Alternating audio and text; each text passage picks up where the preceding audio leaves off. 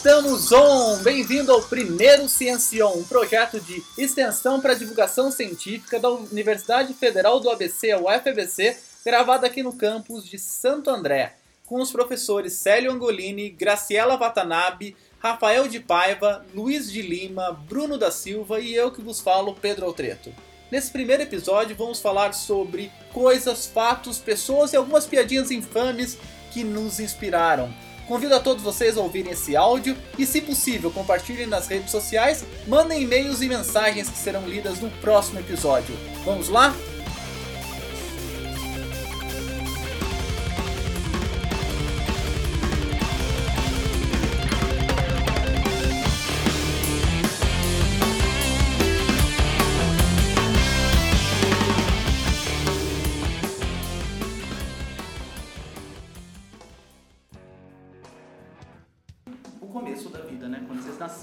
Gente nasceu aqui, etc e tal, ninguém nasceu é, físico, ninguém nasceu químico, ninguém nasceu engenheiro, né? É, Bruno, o que te inspirou na infância a ser o que você é hoje? Na verdade, eu sempre quis, eu sou engenheiro químico, né? Na verdade, eu queria fazer odontologia, nada a ver, né? Não, mas desde criança tu já queria É, fazer desde odontologia? criança. Aí eu acabei mudando por alguns. Dentes perfeitos, né? Não, eu queria, não, não sei porquê. Depois mudei de ideia, né? Fui mudando de ideia. Mas não foi durante a infância. Não, não, não. Comecei a pensar depois, uns 15, 16 anos, o que eu iria fazer. E eu fiz técnico em Química, né? E tinha uma professora muito boa no, no Instituto Federal lá do Espírito Santo e acabou me inspirando, ela era engenheira química, a fazer. Ela foi minha professora também na graduação. É, foi a primeira inspiração em relação à profissão. Você fez Instituto Federal. Aham. E, é, pra quem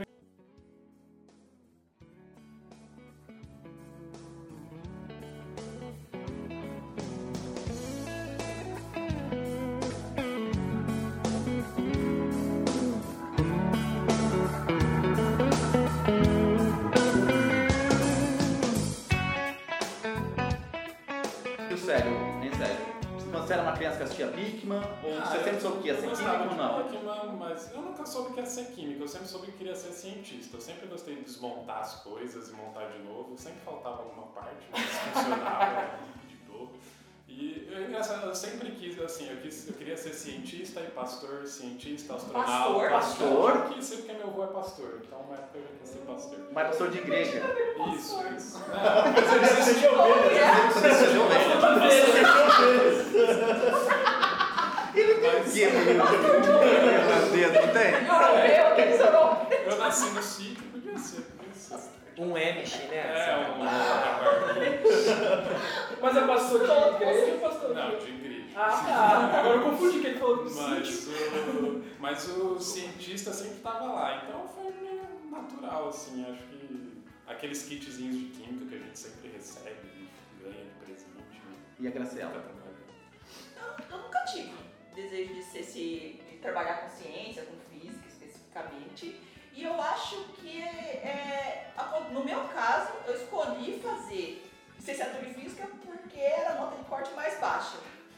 Ah, vamos ser honestos. É, Ah, gente, é verdade, assim. Não, tinha- mas assim, ó, só complementando, mas eu acho que o que fala, acontece é que toda criança é meio cientista, assim, não é? não. Não, eu acho que Não. Você não gostaria, você Sério? não, não fazia um monte de experimentinho quando você era criança? Eu fazia sabe? muita armadilha. Eu queria ser Nossa, mágico, sabe? todo mundo sabe disso, eu queria ser mágico. Cientista, astronauta. Alta, Toda criança quer ser astronauta. ser. Nossa, eu fazia. Mas umas crianças que não são Ah, eu assim. É, fazia- tem, gente- tem gente que quer ser jogador de futebol, uma criança É, quer ser jogador é, ou é. youtuber atualmente. Ah, mas isso é.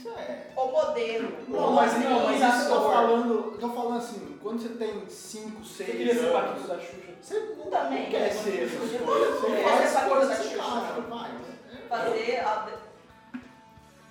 Eu acho que toda criança é um pouco cientista, assim. Mas eu, Então. assim, eu concordo com você que vocês podem ter escolhido Nunca- física porque era mais baixo. Eu também escolhi física, mas eu nem sabia o que fazia em física. Você escolheu por quê? Não, eu, que- eu fiz primeiro eu queria ser cientista, ciência da computação.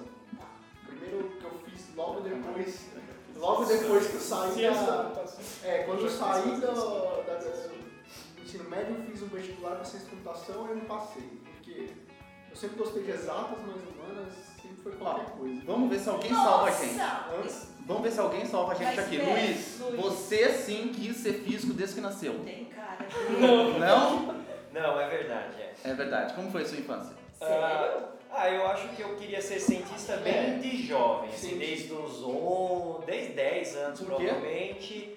Porque acho que eu tinha, primeiro eu tinha facilidade na escola já naturalmente, assim, era um bom aluno. E também gostava de desmontar as coisas, gostava de assistir o Bigman, gostava das experiências. Sempre tive um pouco desse de ser nerd, assim. Mas eu também ficava muito na rua, Ah, era tranqueira era também. ruim, né? Era Você tranqueira. era tranqueira? Eu era, cara. Eu era muito tranqueira. Esse choque. É, eu mudei muito. Eu era bem Sério? tranquilinho quando jovem, é. Por pouco que eu não caí pro lado errado da vida. É verdade. Mas enfim, eu era, assim, eu ia bem na escola, então eu tinha boas notas, aquela coisa toda, e tinha muita facilidade, assim, com ciência. Então, desde bem jovem, eu quis ser cientista. Daí, quando eu cheguei na época do vestibular, casou isso, de eu falar, pô, eu gosto de física, gosto de química e tal. E o vestibular não é tão concorrido igual a engenharia, tô em casa, vou fazer física, vou fazer um vestibular que eu sei que eu entro. É, foi mais ou menos isso. E aí, dentro da universidade, eu achei que eu me descobri. Aí eu nunca quis deixar de ser outra coisa. O Luiz tem cara daqueles meninos que ficava o dia inteiro zoando, aí chegava na prova, tirava e todo mundo pra ficar da Não é? É. Todo mundo devia odiar ele. A- a- na- no terceiro ano do ensino médio veio uma professora nova, assim, de química. E aí foi isso, cara. Na minha prova, ela me chamou lá na sala e falou assim: conta da onde você copiou tudo isso. De Que ódio, devia dar um ódio. Desse jeito. Eu era bem tranqueira. E você contou? Eu contei, eu estudei, eu falei com ela. Você estudou? Você estudava? Eu estudava, eu, não, eu sempre estudei, mas Sim, não sabia. E como foi escolher o vestibular? Já que ninguém queria ser. Não, mas Sim, você não vai contar você? Ah, como que É, foi? É, é, ué. Quer ser mágico? Ah, não, eu, quis, eu sempre quis ser mágico, né? Sempre quis ser mágico. mágico, Era meu gente. passatempo predileto. Até hoje, meu passatempo predileto é assistir mágica na, na TV. Nossa, Você É. gosta de acho, eu acho assistir? saco. Você gosta de fazer?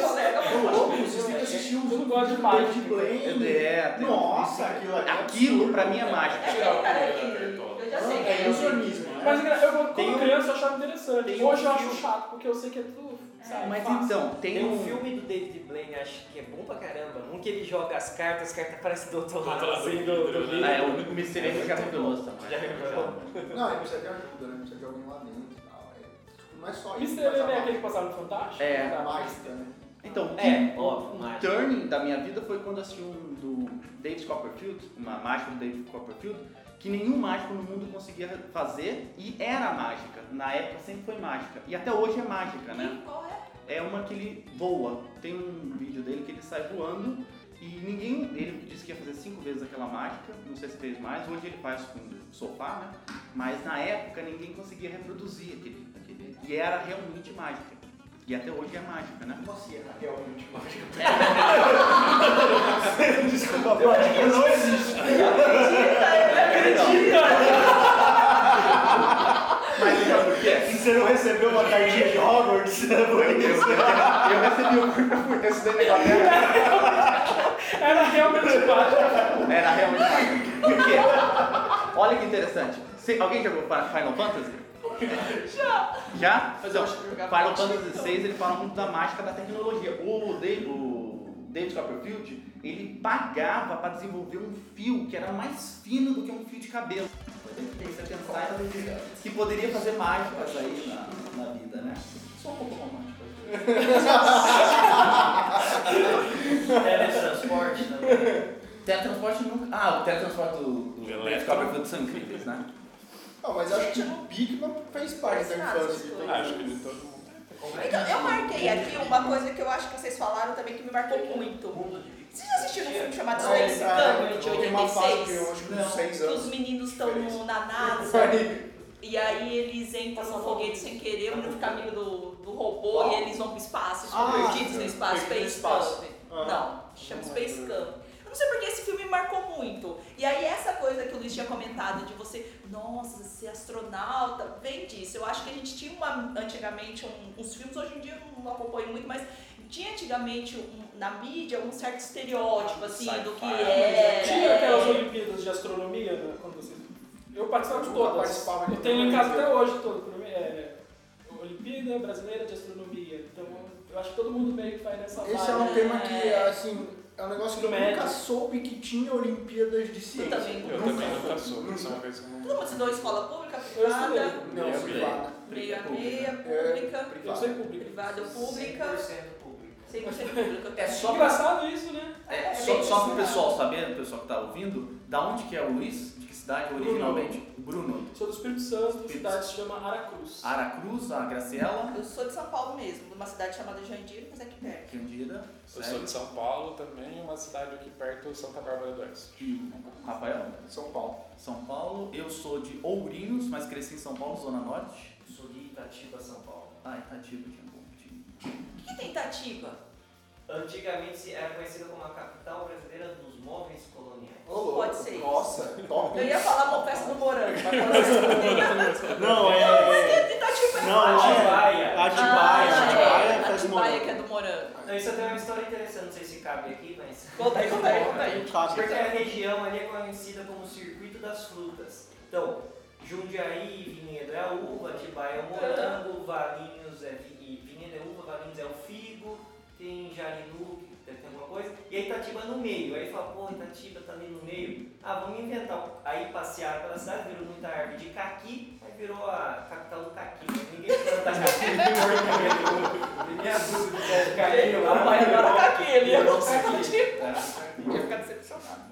Mas tem algum filme na infância que marcou vocês? Então, pra mim foi esse. Qual foi? O Space Camp de 86. Ah. Tá, já tô falando com idade, caracas. O Célio, o Célio tem uma história, porque o Célio assistia o Mundo de Bigman, né, Célio? Um monte de difícil. assistia, E todo- o- quase E o mundo Célio quase teve a oportunidade de conhecer o Bigman de verdade, né? Ah, sim, ele foi a Campinas, eu vi a palestra dele, mas ele ficou hospedado na casa de um amigo meu, que não sei por que que conhecia ele, depois eu quase matei ele, que eu descobri quando o Bickman já tinha ido embora. Ai, que Mas o Bigman foi muito maior aqui pra gente do que nos Estados Unidos. Foi, né? aqui foi muito sucesso. Lá eles tinham o Bill Nye, The Science Guy, que era muito maior que o Bigman. Ah, é. Na verdade, era o É, Lester, o professor do programa, né? O ratinho. O ratão. E qual foi o turning point pra vocês? O Lester, né? O Lester, né? Não, e tem a menina também, né? Ah, mas mudou duas ou três vezes. Ela mudou. Eu não Eu lembro não o lembro o nome dela. ninguém. Mas também achava legal, porque tinha uma menina lá fazendo experimento com ele, fazendo umas perguntas interessantes. Isso também cartas, era né? Legal. as É, é. É, pra quem não sabe, às sete horas na cultura era um... É. muito legal, né? Tinha, teve o Mundo de Bigman, teve o Mundo da Lua. A Mundo da Lua. Mundo da Lua, é teve- verdade. Teve bastante coisa legal, o pessoal da década de 80 vai lembrar bem. Menos um. Depois No final da década de 80. Ai, Você nasceu quando? chato. 88. 88. Ah, mas Não, Dá um 86. velho, mas Era 5, 6 anos é muita Ah, coisa. você né? Eu sou de 6. É, então, antigamente isso que trocava a geração a cada 8 anos, né? Agora troca Agora é 4, né? 3. 3 já tá anos 3. agora. Três? Já tá 3 anos. Acho que tá menos até, porque 3 anos era quando eu tava no doutorado. É. Nossa. Que eles já consideravam que mudava a geração. E como foi fazer o vestibular? Vocês escolheram de cara ou quem tentou fazer mais de um vestibular para coisas diferentes? Todo mundo tentou um vestibular único aqui? Bom, o meu foi por comodidade, porque Você um eu não podia sair da minha cidade na época. Então eu era de menor também, eu tinha 17 e foi comodidade, ficar na Você cidade. prestou só um vestibular para Não, eu tentei, eu tentei outros, em Vitória também, só que aí fica meio complicado. morar. todos o mesmo curso? Não, não. Lá eu tentei odontologia. Odonto- Ah, você tentou odontologia. Não desistiu. Não, eu, eu cheguei, a- eu passei no, pra odontologia, só por comodidade. Como, comodidade não. É, Vitória é uma cidade cara de viver, então não teve como ir. Então eu acabei ficando na minha cidade, era Cruz mesmo. Mas hoje eu não me arrependo, assim. Eu acabei não escolhendo um curso, ficando no, no que tinha ali pra fazer. É, que a realidade E hoje eu vejo que foi a escolha ideal na minha vida, assim, nesse sentido de. Tipo assim, eu me vejo não sendo engenheiro químico. Assim, é interessante isso, né? Você acaba. É, por algumas escolhas, você acaba escolhendo um curso que você vê, cara, era isso, tipo, eu gosto disso, daquilo, então foi. Foi questão de comodidade, vou falar. É interessante porque você pensa como uma graduação, ela, o papel dela é de construir uma identidade, né, profissional. Quer dizer, você nem tem muito, É. nem sabe direito, Hoje, e a graduação vai lá e se eu tivesse feito odontologia, eu teria me arrependido, Você com sabe- certeza. Eu, eu sinto que eu, eu fiz física, mas se eu tivesse feito marketing, né, ou o direito, que eu, que eu prestei, inclusive, é, eu, teria sido feliz de qualquer uma das, das carreiras, né? Eu acho exatamente isso que ela falou. Eu acho que a graduação, ela, ela, ela, se for bem feita, né, ela incentiva você a ser o que você quiser ser, né? Não, não tem muito. E você, Graciela, prestou mais de um? Prestei, eu prestei contabilidade na época quando. É, nada a ver, né? Não, Nossa. né? É Agora porque- o RR, a gente já sabe quem vai fazer. É. É que na época eu trabalhava num escritório de administração e aí eu falei, ah, vou prestar esse negócio aqui, já que eu tô trabalhando na empresa, quem sabe, né? Eu consigo. E aí eu prestei, aí eu passei na USP. E aí no outro ano eu tava fazendo cursinho, eu falei, ah, vou ficar nessa não. Qual é foi a ideia de ah, ver quais são os cursos que tinham um pouco a ver com o que eu gostava, lógico, que também não é assim, não é e que tinha menor é, nota de, de corte. E aí, dentre todos, aquele desafio foi, pô, é, tem uma nota razoável e eu gosto. E aí eu. E hoje você não se arrepende, né? Oi? Você tinha a sua profissão. Então, eu não me arrependo, mas eu vou ser bem sincera, assim, eu, eu demorei pra criar uma identidade no curso de física, assim, principalmente porque tinha muito mais homem que mulher. E tinha uma coisa muito de ser um curso, eu não diria que é totalmente machista, mas ele é um curso muito mais fácil para os homens, porque vocês têm um grupo de vocês e tal, e as mulheres em geral ficam mais, pelo menos eu me sentia mais renegada no sentido de não ter um grupo para conversar, umas meninas para falar coisas também que eu gostava de falar contra as mulheres. Mas foi legal, eu, eu, eu acho que eu me encontrei mais na pós-graduação. Foi ali que eu eu fiz licenciatura. E mesmo licenciatura, o curso era Mais. mais masculino. Mas escolher, não, Bem é menos do que o bacharelado, com O perfil certeza. de São Carlos é completamente diferente. É. Porque o perfil de São Carlos é licenciatura em ciências. Então você pega todo Pega mundo vai tudo. fazer licenciatura em ciências e aí depois você escolhe a área que você quer. Então aí tem, um- eu acho que é mais, mais a meia meia. Assim. Ah, legal. É outro perfil. É, mas assim, tem uma coisa também, pra quem faz física, que eu acho que é muito difícil, é difícil a gente montar um grupo efetivo. Eu não sei como é que foi o caso de vocês, mas é assim. Disciplina de cálculo 1, passou 3. É. Então as pessoas vão ficando tão entre uma turma, mas você não consegue fazer um grupo inteiro. Pelo menos eu não né? consegui fazer um grupo. Então você vai meio que pingado fazendo os cursos com um monte de gente misturada e tal. Mas aí eu me encontrei na pós. Aí foi na pós que eu falei, tá, isso aqui é legal, quero continuar. E você, Luiz? Só foi um, um, um, um, um short só. É, eu só prestei pra física. Eu queria ser pra cursar física. E aonde foi? Prestei na Unicamp, na Unesp e na Federal de Itajubá. E eu passei nas três e escolhi a Unicamp. Até por. A USP até é engraçado. Eu não quis, eu não quis fazer o vestibular da USP, porque na época eu fiz, tava fazendo um cursinho e fiz um simulado da USP do primeira fase. Eu odiei aquela prova. Achei uma É. prova 5 horas, sem questões, uma decoreba total. E aí eu falei, eu não vou fazer USP porque eu não gosto vestibular. Legal. E aí eu acabei optando pelas outras. E aí foi isso. Mas eu tive uma, uma trajetória um pouco diferente, porque eu fiz curso técnico, né? E aí eu fui trabalhar na indústria. E aí quando eu concluí o meu ensino médio, eu não prestei vestibular. Eu fiquei dois anos sem prestar vestibular. Nossa, É, porque eu me formei em 2001, aí em 2002 eu não fiz vestibular, em 2003 eu não fiz o vestibular, aí eu falei, pô, acho que tá na hora de eu dar um passo pra frente, então vou fazer uma universidade. Aí eu fui fazer um cursinho à noite em 2004, pra só em 2005 entrar na De universidade. que ano você é? 83. 63. eu também fiz cursinho. À noite também. Trabalhava e fazia à Trabalhava noite. e É, fazia- eu, não, eu também não, não fui que nem vocês que já entrou, não. É, eu entrei, eu tinha um pouquinho. 17. Foi Demorei. emendei. Então eu tinha um, eu era, desculpa, eu era um pouquinho mais velho que os colegas, assim, Eu tipo, também. na, na, na turma, assim. Mas essa é uma coisa que é muito errada da gente, eu acho. Você sai muito novo, sem Entra saber o muito que você novo. quer fazer com 17 anos. É, foi E aí você já tem que escolher e entrar no vestibular, que às vezes muita, assim, você falou de física é muito assim, a gente tinha um ditado lá que é qualquer macaco entra em física, só que pra sair é muito difícil. Então entrava muita gente e muita gente ia embora, porque não, não era isso que queria fazer, era outra coisa. É que nem aqui no FBC, né? Que o pessoal que não sabe, a pessoa entra num grande curso, né? Se você perguntar no primeiro ano, normalmente eu dou aula no primeiro ano, quem quer fazer física, normalmente não os dois levantam a mão, no máximo, assim. Mas o que está muito feliz, caiu nos números agora, né? É, a gente vai começar a formar no próximo ano, daqui a um, dois anos, em torno de 30 pessoas em física do- das que entraram, né? Isso é mais do que a minha turma, Qual é a maior procura aqui no FBC? é, que é Engenharia aeroespacial. espacial. Que é Mas que forma também, no final, eles, eles entram querendo engenharia aeroespacial e também deu lá que é, é quanto que forma? 60% dos alunos que entram formam. né? 40, 40, 40%. É. Total.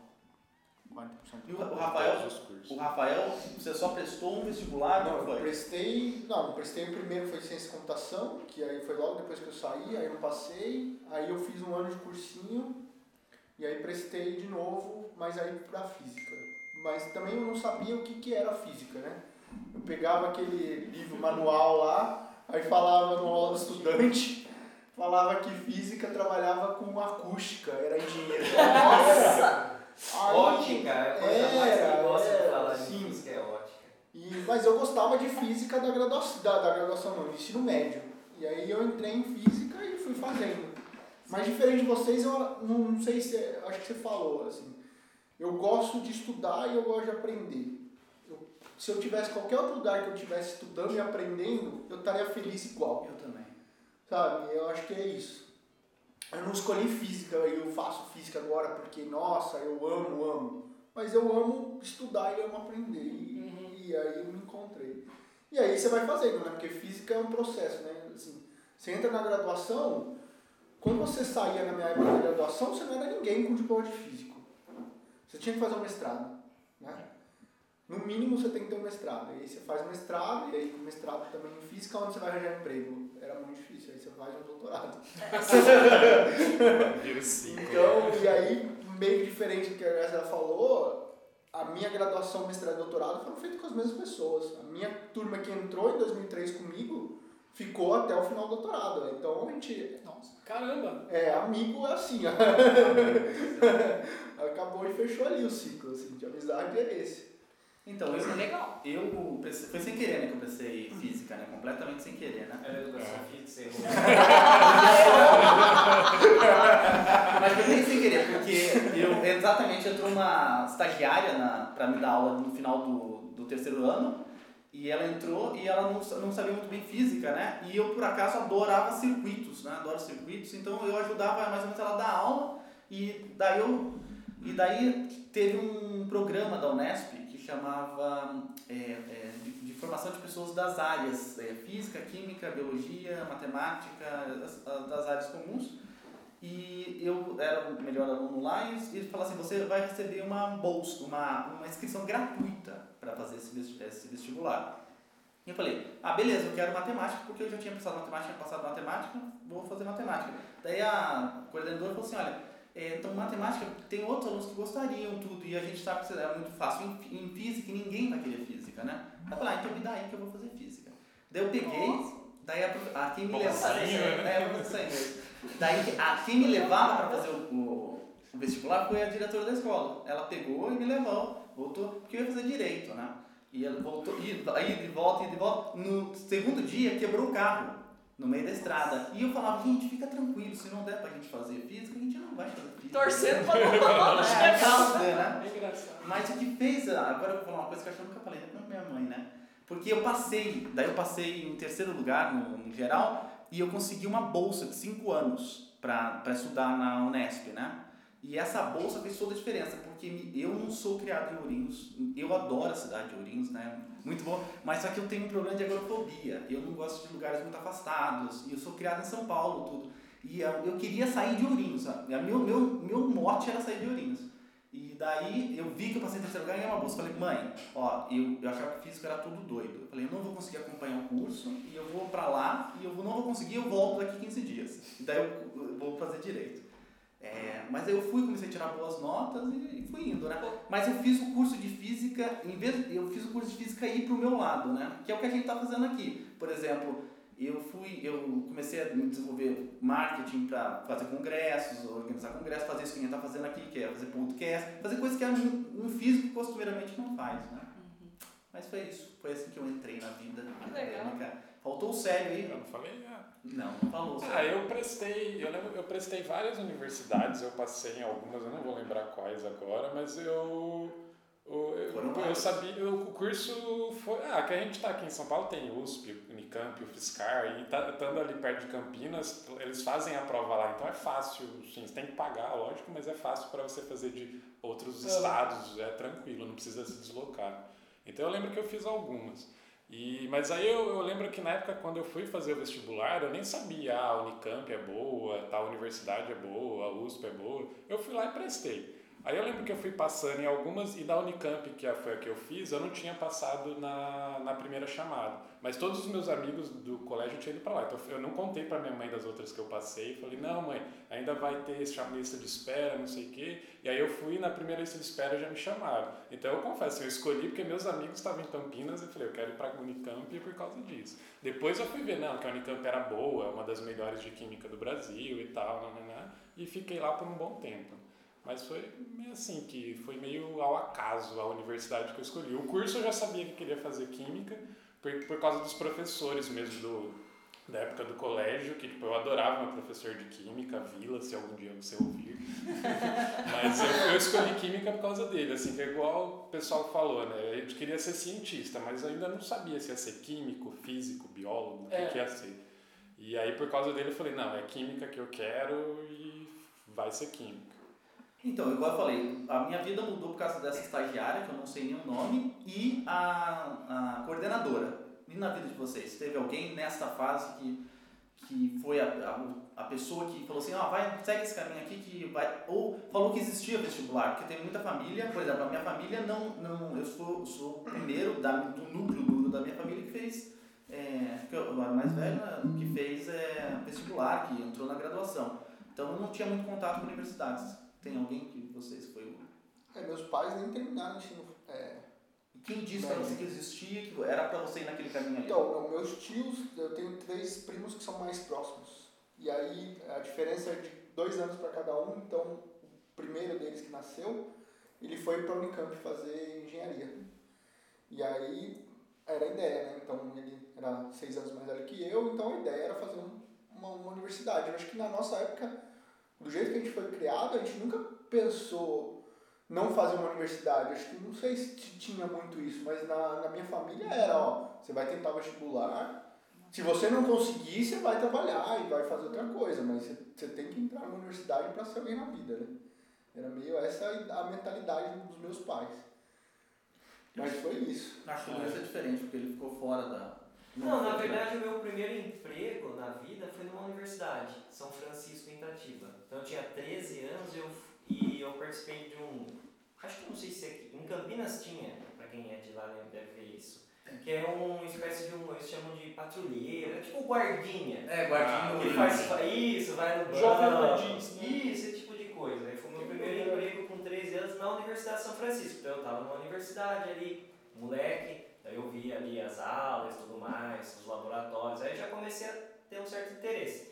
E sempre quando você trabalha numa indústria, numa empresa, eu fui trabalhar na indústria e tal, sempre tem o seu chefe que é formado, alguém que fez faculdade, e o pessoal está falando, ó, se você não fizer um curso superior, você vai ficar para trás e tal. Então acho que não teve uma pessoa que eu me lembre assim que chegou e apontou dele e falou, ó, faz faculdade.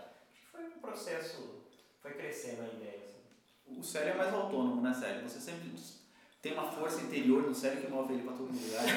Nossa, pastoreiro! É, é, muito romântico nisso. Mas não, assim, a, a, minha mãe ela tinha feito o curso superior, então meu, meu pai também fez, minha, mas minha mãe, é, minha mãe fez psicologia, porque minha mãe é professora também, então ela é psicologia, pedagogia, ela fez uns par lá. E meu pai eu não lembro que curso que ele fez, mas ele era, ele era funcionário público. Mas assim, uma coisa que eu lembro desde pequeno, assim, que eu morava no meio do canavial, meus pais ainda moram no meio do canavial em Santa Bárbara. Canavial, não sei se todo mundo sabe, mas é onde planta cana. E aí a gente passava e tinha um pessoal lá trabalhando, o que o pessoal chama de boia fria, né, cortando cana, e meu pai todo dia falava para todos os meus irmãos quando passava lá, ah, se vocês não estudarem, não procurar emprego, vocês vão fazer isso daí. Tudo que não vai depois que chegou as máquinas, acabou. É, pior hoje em dia, hoje em dia para operar as máquinas, né? hoje em dia nem é, nem, nem isso tem lá, mas dura mesmo, agora tá tudo operando com máquina mesmo. E, e é foi mais isso, assim. E, mas quem teve uma pessoa, assim, talvez foi meu professor de química mesmo do, do colegial, talvez que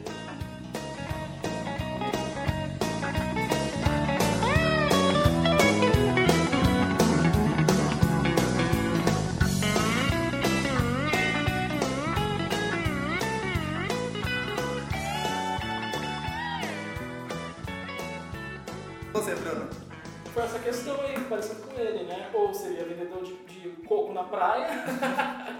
é, minha família também, eu acho que eu sou o primeiro, assim. Minhas irmãs não quiseram estudar, meus pais também são comerciantes, bem simples, Mas assim. não teve ninguém que te indicou o caminho? Então, a minha, a minha professora do técnico, assim, me inspirou. Ela é engenheira química, então, mestrado, doutorado, foi, ela foi meio guia, né? Tipo, a minha inspiração sempre foi um profissional excelente, assim. É, na época, é, eu olhei e falei assim, ah, eu tenho que escolher um curso aqui da cidade, eu não posso sair da cidade.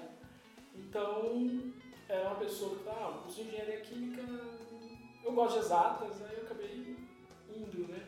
área. Ou seria isso ou vender coco na praia. Rafael, teve alguém que te inspirou?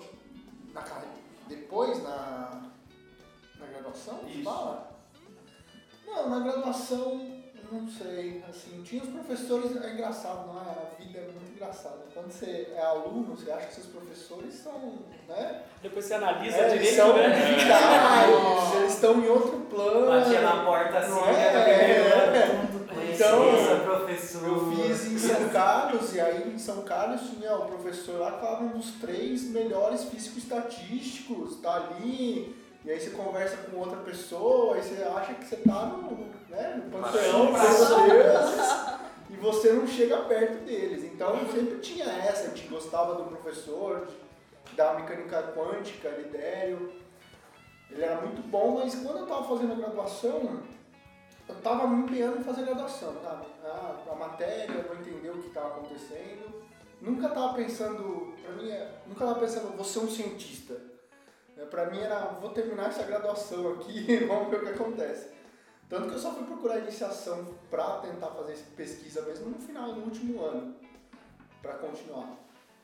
E aí eu conheci o que foi meu orientador no mestrado, doutorado e pós-doc, que foi o Vanderlei Cunhato. Aí ele é Nossa, É, então, a- agora a gente pode Depois, depois que você entrou na graduação, né, você passou no vestibular, você entrou, é, existe uma coisa chamada iniciação científica, que as pessoas fazem, algumas fazem, outras não, que você desenvolve pesquisa com algum orientador, né? E costumeiramente esse é o, a pessoa que te inspira, né? É, o caminho de entrada, eu acho, né? A iniciação ci- científica, eu fiz uma em física teórica, para saber que não era isso que eu queria fazer. e fiz uma em física experimental, que foi onde eu me achei, porque é aquilo, né? Quando criança você gosta de desmontar a coisa, você gosta de montar e gosta de ver funcionar. então foi meio que isso. É, no meu caso, os meus, todos os meus orientadores foram as pessoas que mais me inspiraram, né? Todos eles. É, o Lavarda, lá em Bauru, o Douglas, que é praticamente um pai para mim lá na Unicamp, o Fernandinho Barroso, na USP de São José, de São José do Rio Preto, agora na Ribeirão Preto, o Emílio Artacho, em Cambridge, e o a Jaya na Rural Rice são as pessoas que mais, mais me inspiraram, foram eles. Porque eu, eu, eu sinceramente esperava terminar a graduação e parar, né? E trabalhar, né? Conseguir alguma, alguma forma de sobrevivência, né? Aí como físico, né? Mas depois o Lavardo foi o primeiro. O Lavardo, a história de eu- como eu conheci o Lavardo foi uma coisa incrível, porque eu ia fazer. É, que eu, eu entrei na física, mas querendo fazer desenvolvimento de aplicativos web, né? Então, existia a internet naquela época, né?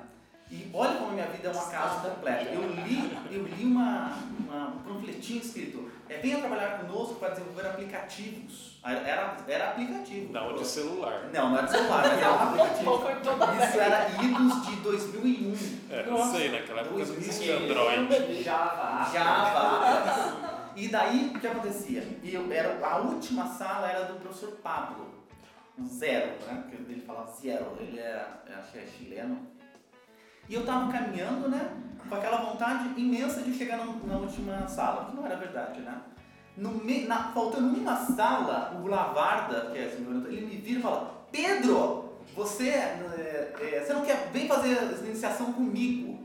Cara, mas eu não. Eu, primeiro que eu não. Ela foi as duas primeiras palavras: vem fazer a iniciação comigo. Eu, cara, de onde saiu? Vem fazer a iniciação comigo? Eu virei pra ele e falei assim: tá bom. Daí ele toma essa apostila, resolve ela. Depois você, na hora que você terminar de resolver ela, você volta aqui, que daí a gente começa a, a iniciação. Daí eu, tá tá aqui. Daí eu fui pra casa, descobri logo de início que eu conseguia só resolver os dois, duas primeiras tarefas, as outras eu não conseguia resolver. Daí eu voltei pra falar com ele, daí falou, não, beleza, que ainda ninguém acabou essa apostila, né? Ninguém nem tinha começado, eu acho, né, Lobato? É, e daí foi completamente ao acaso que eu comecei a fazer iniciação científica. Eu não ia fazer iniciação científica nisso, né? Existe uma força, em, em mim eu acho que tem uma força externa que cuida do, cérebro, o cérebro tem uma força interna. Só que o dia acreditar em mágica não é à toa. E vocês fizeram iniciação científica? Como que foi a iniciação? Pra mim foi tipo, fundamental. Tipo, até hoje eu vejo que tem características minhas como pesquisador que foi da- muito mais do que o mestrado e o doutorado. Assim. Essa minha professora, a professora doutora Flávia, do G, tipo, é a minha inspiração sempre, ela fez é, graduação, mestrado, doutorado na COP no Rio de Janeiro, que na engenharia química, aqui em São Paulo a gente fala muito de USP, Unicamp, saindo de São Paulo, na verdade a nossa Unesp, né? a UFRJ é muito mais assim, por exemplo, lá no Espírito Santo a gente foca muito mais na UFRJ, assim, no sentido de, da COP, né, que é a parte da engenharia, que é conceito 7 sempre. E ela fez doutorado lá e tal. E ela era muito detalhista, assim. Quando eu fiz iniciação científica com ela, ela me ensinava desde como escrever um artigo na iniciação científica, até apresentar um trabalho. Então, isso quando eu cheguei no mestrado, assim, não tive dificuldade nenhuma. Eu até brinco que ela me ensinava, por exemplo, eu lembro que quando eu escrevia Kelvin ou quilograma, eu cheguei lá e escrevia tudo com K maiúsculo. E ela chegava na minha sala, fazia um sermão. Você escreveu K maiúsculo aqui no quilograma. Você vê o nível de detalhismo dela com aluno de IC, né? Então, assim, profissionalmente é uma pessoa que eu vejo numa cidadezinha pequena e ela levava o negócio a sério ali, queria sempre buscando o ótimo, né? Então, foi a pessoa que eu me inspiro até hoje. Tanto no aluno, para você, por exemplo, pegar um aluno de IC, você ver o impacto que você tem nele, né? Assim, de Acho que cabe falar que um aluno de iniciação ele não é para fazer um trabalho que nunca ninguém foi feito, nunca foi Uhum. feito. Ele é só para ser apresentado a uma, uma área da física que ele poderia estudar, né? E- ou de qualquer. É, isso. É, ou de qualquer curso, né? É que- É pra mim física é ciência. Mas eu acho que é, é isso, né? Então a iniciação científica meio que é mesmo que ela significa, né? Sua iniciação no meio científico, né? É, mas muitos produzem trabalhos bastante interessantes na área da, da iniciação, né? É, mas eu acho assim que tem que ter esse contato do professor com o aluno. O que eu vi, por exemplo, na Unicamp, quando eu fui fazer o mestrado, é que a, a graduação ela fica meio assim, como o foco é mestrado, doutorado, não tem esse contato com o aluno de IC. Então eu, eu acho que acaba perdendo essa, essa- esse contato com o professor, ele passa algo para você, né, de conhecimento. Ó, isso. Eu lembro que ela sentava comigo assim no artigo, ó, isso, isso me ensinou a fazer o artigo. Eu cheguei, eu já sabia fazer o mestrado. Sendo que, gente, a maioria das pessoas chegam e não sabem. É, a gente tem mais tempo quando a gente Mas tem é que É, tem também vários tipos de orientador aí. É, então eu acho que é Eu acho que também tem vários orientador. tipos de aluno. Sim. Também. Tem cara que precisa, você tá lá, focado em cima dele, e tem cara que você tem que deixar solto, porque se o cara não tiver solto, ele não Ele vai não fazer vai nada. render. Então, E você, que tipo é? não, eu sou o tipo que eu fazia minhas coisas mais sozinho, porque o grupo que eu trabalhei era um grupo muito grande, então contato direto com o meu orientador era algumas vezes na semana, não era todo dia. Então a gente tinha uma hierar- hierarquia, né? Então eu estava no laboratório todo dia e eu trabalhava com, com pessoas que me ensinavam e tudo mais. Então eu sou mais esse tipo de que eu trabalho sozinho. Mas. E o, e o sério? Ah, eu, na, na- eu, eu quando eu tava na graduação, eu era muito nerd, né? Eu ainda sou hoje, mas eu era mais, assim. Então eu, eu não sabia ainda o que, que eu queria fazer, mas eu tinha na minha cabeça, assim, que tipo, eu tinha que estar preparado para o que eu quisesse fazer. Então eu fazia tudo. Eu fazia iniciação, tinha empresa júnior, eu participava do CAEC, do, tudo tinha alguma coisa envolvida. Bateria também. Não, bateria eu não, não gostava, mas eu fazia parte da atlética, mas eu não ia na bateria, não. Na Atlética Eu eu não tinha, eu não tinha ritmo, mas na Mas você Atlética fazia eu Atlética fazia. por quê? Não, eu fazia parte da, Cheers, da né? não, da organização do Das da- festas, da- né? Das festas também, lógico, óbvio. Mas aí na quando eu fui pra iniciação, foi até engraçado que assim, e Foi meio ao, ao acaso, mas foi uma coisa boa que assim, eu queria fazer iniciação com um professor da síntese e eu mandei e-mail para ele e ele falou: "Ah, não tem espaço no meu laboratório". E até depois de um tempo eu falei com ele, ele falou: "Ah, quem manda e-mail para mim eu sempre nego, tem que ir lá falar comigo". Nossa. E aí, graças a Deus que eu não fui fazer com ele, mas aí acabei caindo no laboratório da professora Anitta. E foi assim, foi excelente, porque se eu tivesse feito síntese, eu ia ter tomado um caminho totalmente diferente na minha vida, que talvez pudesse ser que eu não gostasse ou não. E lá eu tive. é, eu na iniciação eu não tinha muito contato com a orientadora, como até o Bruno falou, mas tinha os pós-docs no laboratório que me ensinaram muito, assim. E eu sou mais tipo o Rafael, que eu, eu preciso ficar largado, assim. Eu tenho que fazer meu horário, eu faço minhas coisas, mas eu não. Esse negócio de bater cartê, bater ponto, 8 da manhã, essas coisas não funcionavam comigo. E minha orientadora era boa porque ela deixava assim: se você me mostra resultado, você pode vir uma hora por dia, você pode vir de madrugada, você pode ficar o dia inteiro, não interessa. E eu sempre tive facilidade de aprender as coisas. Então, mesmo eu lembro que eu estava na iniciação, às vezes tinha até aluno de mestrado e doutorado ficava meio bravo, porque a Anitta, que era orientadora, às vezes ela ia fazer alguma coisa, ela perguntava para mim e falava, ah, vai lá ensinar o fulano que estava fazendo mestrado e doutorado. Porque eu fiz uns dois anos de iniciação, então quando eu já estava no segundo ano, tipo, eu já sabia mais as coisas do laboratório do que o resto do pessoal.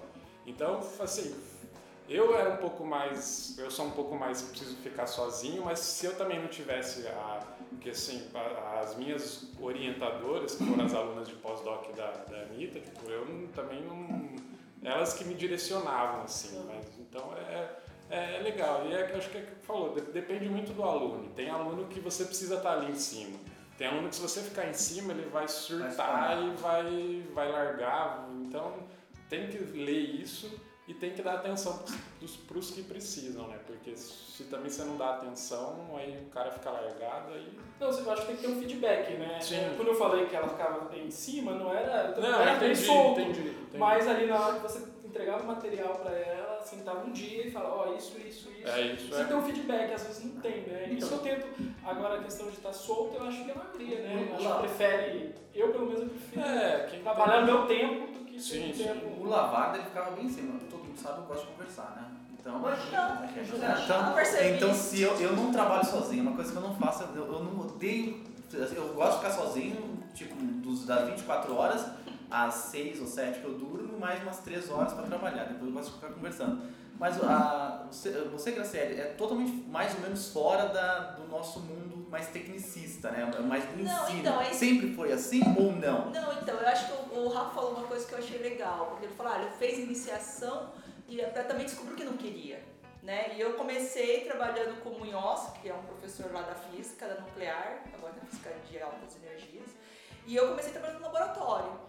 E aí eu descobri que era aquilo que eu não queria. então foi, não, mas eu acho que é Não, mas é importante, legal, porque é legal. assim, ah, vamos ficar aí coletando dado 3, 4, 5 da manhã. Não. A gente, tá- eu comecei a minha iniciação no laboratório do Péletro, no laboratório de eletrônica. E aí eu falei assim, meu, não tinha sentido pra mim, a gente ficava lá fazendo modelinho, e eu vi assim que as pessoas, meu, elas gostavam, elas, puta que legal e tal, e aí eu falei, aí eu falei, ó, Marcelo, tá, fizemos um protótipo lá, lembra até o 033UD, fui nos eventos lá de física nuclear, eu falei, mas não é o que eu gosto. E aí, mas foi legal, porque aí a gente começou a trabalhar com outras questões de divulgação científica, física de partículas, por que cientista faz divulgação, e aí isso começou a falar, pô, isso é legal. Então foi isso.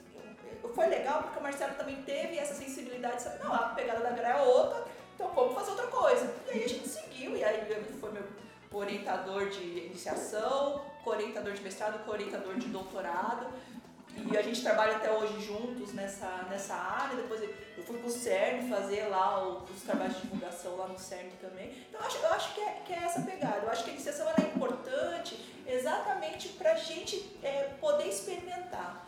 Porque às vezes o aluno fica meio mal, assim, pô, fui lá, não deu certo, mó fiasco, sou burro. Não, na verdade não é aquilo que você quer. Ok, vai fazer outra, né? Exatamente, exatamente.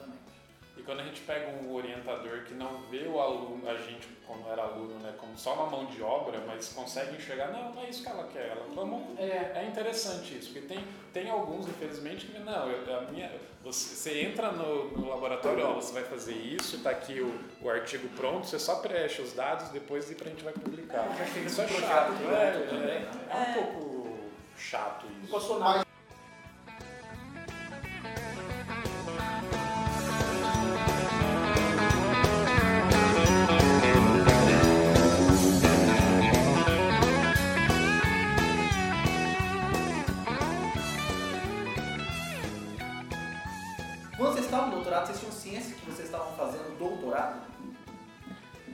Tipo, porque pra quem tá, tá escutando a gente, provavelmente acha que o doutorado é alguma coisa absurda, assim, você fazendo doutorado. Você tinha consciência ou você foi, a porta foi abrindo e você foi entrando e foi fazendo? Não, é, assim, no meu caso, São Carlos é a cidade que tem mais doutores per capita, acho que entra no ranking mundial. Ah, é? É, ela entra no ranking mundial de doutores é, per capita, por metro quadrado, alguma coisa assim. Então lá, todo mundo que você conversava era doutor. Que Você vai no não. Ô, Tanto assim, dona! É dona não. Doutor. Você vai no Uber, Uber é doutor. Tanto que depois que a gente terminava o doutorado, a gente brincava que tinha uma pessoa que era mes- mestre ainda no grupo, sabe? É. Era muito assim, doutorado nu- nunca foi isso. Nunca foi esse nível de, ah, eu sou doutor. Tanto que eu nem coloco o título, né? Eu também não. Eu tinha muita. Eu- Aonde coloca o título pra assinar? É. Pra assinar, pra qualquer coisa, eu coloco. Pedro, que é do, foi do DFA também, ainda é. Quando você entra no DFA, a primeira coisa que você vê na sua frente é um mural branco onde tem lá defesas de tese, doutorado, mestrado. Número, né? É, a, as é, a- era- na verdade eles fazem uma visão grande do seu nome, um negócio assim, não sei como tá hoje lá. Daí eu entrava aqui ali, olhava Simbólico, ali, né? e falava assim, pô, será que eu vou conseguir chegar ali? Um, dia vai estar ali, defesa marcada, defesa do doutorado, eu achava que o negócio simbólico.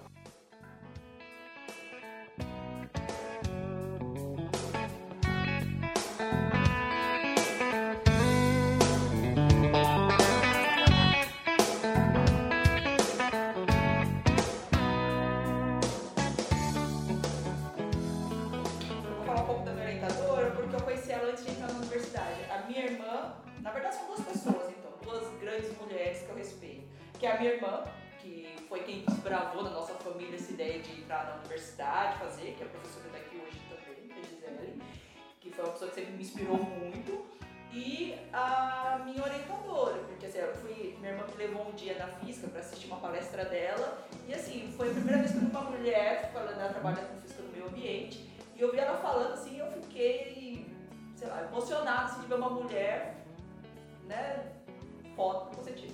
É, uma mulher, uma, uma pessoa extremamente competente falando um aquele mundo físico. Um monte de homem velho, assim, essa, aquela, aquela coisa bem marcante, assim, da Empoderamento feminino. E eu falei, caraca, muito legal. Então eu acho que foram duas, depois ela acabou virando orientadora, assim, foi, foi duas pessoas, são duas mulheres. Lógico, também teve vários outros, também professores homens que me inspiraram, mas eu acho que, que são, né, duas mulheres que me inspiram muito, assim, pela, por estar na academia e representar ela de uma forma sem muito, sem rancor, com muita competência. Eu acho que isso que é o legal.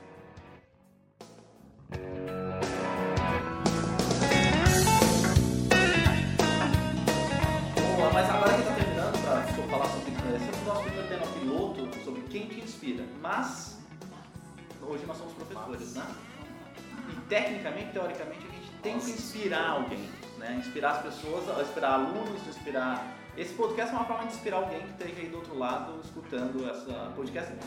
Pequenas coisas mudam a vida da gente. Eu tentei mostrar pelo menos os acasos mudaram a minha vida e estão mudando a minha vida o tempo todo, né? Eu vim para o UFBC foi um acaso também, enorme, imenso. Foi uma. O Gustavo Dalpian, que foi o reitor de pesquisa aqui, um belo dia, me mandou um e-mail e falou: Pedro, você não gostaria. é, você, você não gostaria. Tem uma vaga aqui de pós-doc, você não gostaria de vir para cá?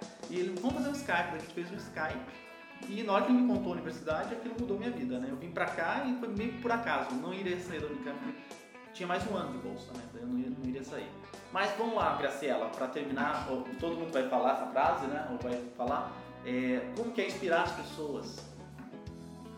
Como você tenta inspirar as pessoas? Eu acho que dentro da academia, pela minha curta experiência de- nela, eu acho que eu tento inspirar mostrando ou tentando mostrar para os meus alunos que o que vale a pena não é só o que a gente gosta, mas também um exercício forte de empatia com o outro, que implica a gente olhar para a academia como espaço profissional e que a gente tem que pensar nas questões éticas e morais o tempo todo, porque senão eu acho que a gente acaba cometendo os mesmos erros que provavelmente a gente deve ter sofrido nesse caminho. Eu acho que isso é importante. Professora Bruno, agora? Não sei responder Bom, assim, a minha ideia sempre é fazer o que eu acho que eu não gostava com algumas pessoas que não me inspiravam. Né? Então eu tento sempre. e também, assim, o aluno, tratar o aluno como indivíduo, né? E não como produção em massa. Eu sempre tento olhar assim essa mescla. É, esse é, lado do ser humano, né? De ser, não tratar o aluno como se fosse o aluno, sabe? Tem que. Ah, é aluno. Então eu tenho que. Claro, eu tenho 20 alunos, então as turmas que eu pego. Agora eu não sei como que é pegar 90 alunos, né? então, que se você não sabe nem o nome, né?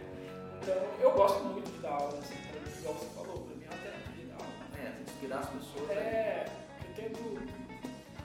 Me espelho no- naqueles professores que eu gostava, então eu tento não passar aquilo, né? Que eu me vejo. E o Luiz Luiz, como que é ser professor agora, professor Luiz?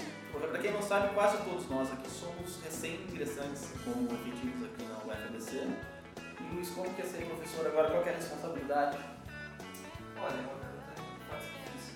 Eu penso o seguinte, o, o que eu tento fazer nas minhas aulas, nesse caso,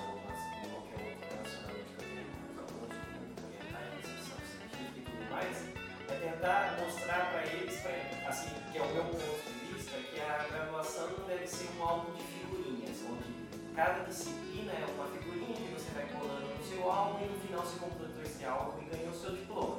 Eu acho que eles deveriam encarar cada disciplina como, como ver as coisas, parecer que aquilo é interessante de alguma forma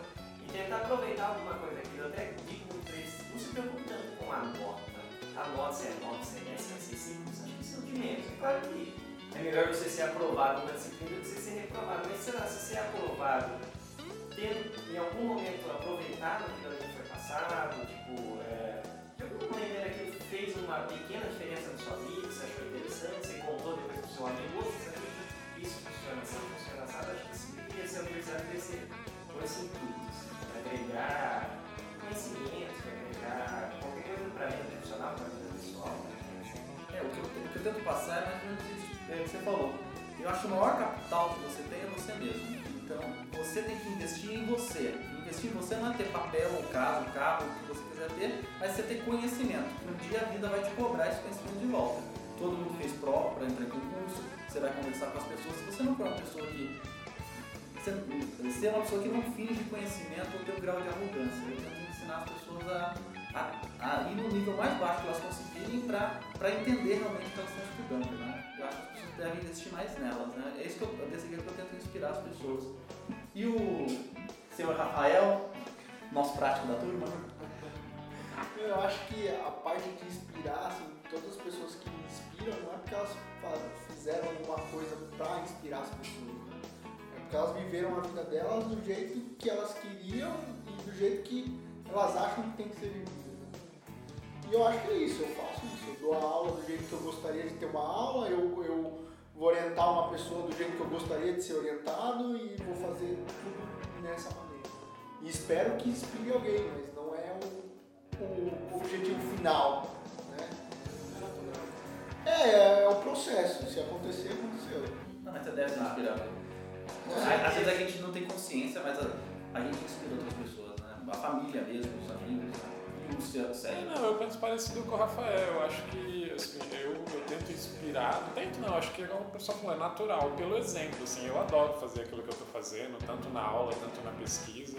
Então, assim, às vezes quem me conhece de cara, assim, vê, ah, é tímido, não fala muito, mas quando eu me, me solto, assim, é, tipo, eu adoro fazer aquilo, então sou empolgado, vou, quero fazer aquilo. Não tanto igual o Pedro, mas eu sou bastante empolgado.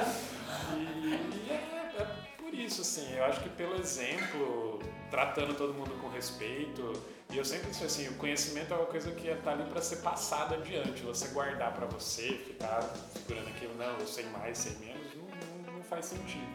Então a informação, o conhecimento está aí para ser distribuído, então eu acho que é uma coisa natural.